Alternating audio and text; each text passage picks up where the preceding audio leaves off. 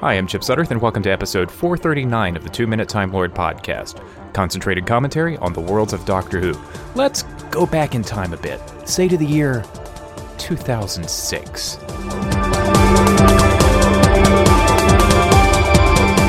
As Doctor Who barreled toward its second season finale and the heart-rending separation on the shores of Bad Wolf Bay, Russell T Davies scripted the first of a tradition for almost every season of the show since a Doctor-lite story produced by another unit while the main actors were busy with another one.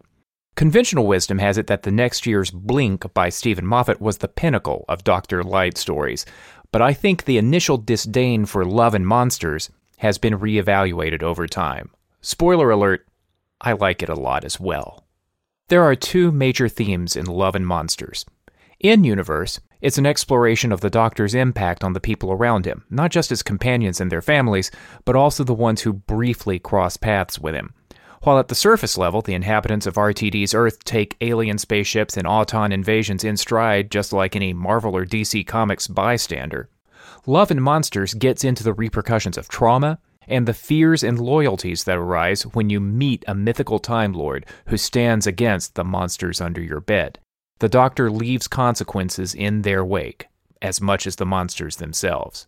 That's the in universe theme, but Love and Monsters obviously gets meta, with the Linda investigators of the Doctor a barely disguised analog for Doctor Who fandom itself. Russell T Davies can be cynical, and Peter Kay as the Abzorbaloff presents as the worst kind of gatekeeping fan, determined to use the Doctor and Doctor Who to his own ends. But their fate at the Abzorbaloff's hands notwithstanding, Elton, Ursula, Mr. Skinner, Bridget, and Bliss reflect Doctor Who fandom as I have come to know it. Interest in the Doctor, or Doctor Who, is the lingua franca, but it's their and our communication in between those spaces that binds us together as more than just fans, but as a community. Jam sessions and karaoke, confiding in each other about loss and hopes, artistic creation, the give and take of ideas and advice, friendships or romantic relationships, celebrations or mourning. For those of us who have had trouble finding spaces for these, fandom makes a space, as long as we defend it against the abzorbaloffs of the world, the harassers and abusers, the manipulators and the gatekeepers. Last weekend, I got to attend and help out a bit with Reality Bomb's latest live show at realitybombpodcast.com.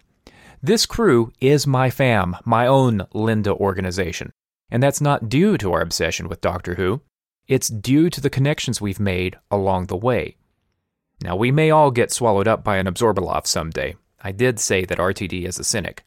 But the heart of Love and Monsters is in Elton running for a friendly pizza for Jackie Tyler, and in Ursula comforting Bridget about the loss of her daughter to drugs. At its best, Russell T Davies's Doctor Who reminds us of those human connections. They're the things that, in Elton's words, make our world so much madder and so much better.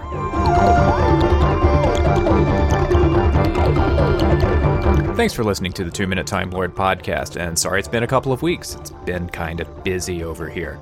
You will find more episodes of the Two Minute Time Lord podcast at twminutetimelord.com, and I am on Twitter at numeral Two Minute Time Lord. Facebook as well. Yeah, what are you going to do?